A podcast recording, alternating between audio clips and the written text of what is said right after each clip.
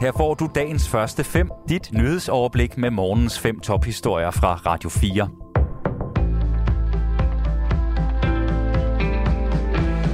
Det er tirsdag den 11. oktober. Mit navn er Thomas Sand. Ukraine vil ikke lade sig afskrække af Ruslands angreb mod en række ukrainske byer, det siger landets præsident Volodymyr Zelensky.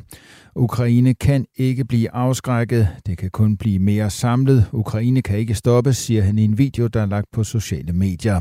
Præsidenten tilføjer ifølge det ukrainske medie Kiev Independent, at 12 er blevet dræbt over 80 såret i de russiske angreb mod blandt andet hovedstaden Kiev i går.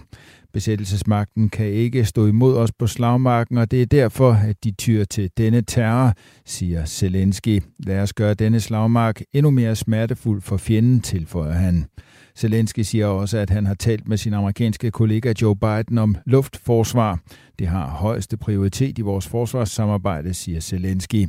Det Hvide Hus bekræfter, at præsident Biden har lovet Ukraine fortsat militær hjælp fra USA. Det gælder også avancerede luftforsvarssystemer.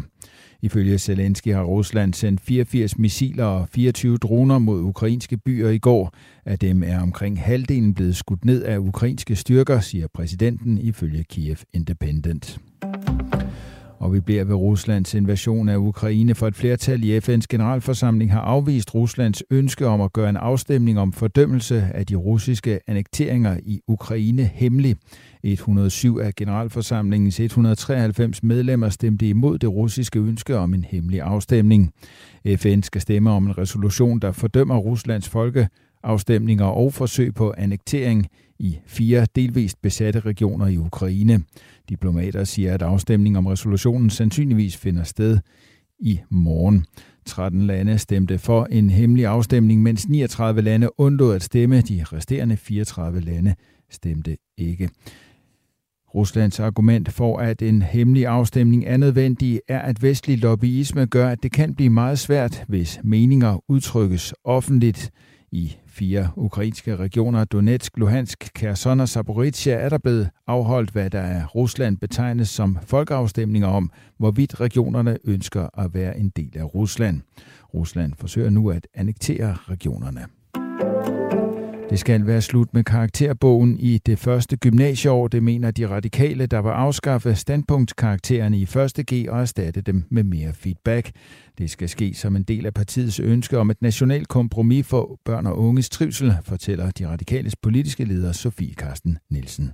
Vores børn og unge bliver virkelig målt og meget øh, på rigtig, rigtig mange måder, og det gør de mange steder i livet. Øh, mere, end øh, de gjorde før. Det gør de på sociale medier, det gør de alt, øh, alt hvor de gebærder sig. Men det gør de også gennem test, prøver og karakterer hele vejen op igennem uddannelsessystemet. Også mere øh, end, øh, end sundt er, fordi det presser dem helt vildt. Og det vi ved, det er, øh, altså karakterer og test kan være fine og gode pædagogiske værktøjer, når de bruges rigtigt, men de fylder for meget. Forslaget, som også åbner for mulighed for forsøg på karakterafskaffelse i 2G, kommer ifølge den politiske leder i lyset af, at målinger har afsløret en mistrivsel hos mange unge. Det skal flankeres af færre karakterer i folkeskolen og et optagelsessystem på videregående uddannelser, der har mindre fokus på karaktergennemsnit, siger Sofie Karsten Nielsen. Med et særligt probiotisk pulver til kalve håber forskere i New Zealand på at kunne nedbringe dyrenes metanudledning markant. Metan er en drivhusgas, som blandt andet udledes, når køer bøvser og prutter. Gassen bidrager ganske meget til global opvarmning. Det probiotiske pulver, som for tiden bliver testet på gårde hos den New Zealandske mejerigigant Fonterra, har fået navnet Kaubucha eller på dansk Kobucha. Det blandes i en mælkelignende drik, som kalvene fodres med.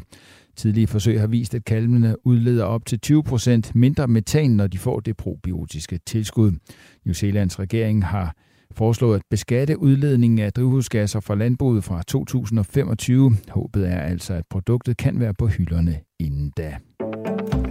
Et rekordhøjt antal migranter har våget sig gennem den farlige jungle mellem Panama og Colombia i år. Tal fra, Colum fra Panamas migrationsmyndigheder viser således, at knap 152.000 migranter har taget turen gennem Darien-junglen, som forbinder Panama og Colombia mellem januar og september. Blandt dem er knap 22.000 mindreårige. De fleste migranter flygter fra fattigdom og vold og med et håb om at nå til USA. Langt størstedelen kommer fra Venezuela. Dagens første fem er tilbage igen i morgen tidlig. Hvis du har brug for en nyhedsopdatering inden da, kan du altid fange os i radioen, på nettet og i vores app. Vi høres ved til dagens første fem fra Radio 4.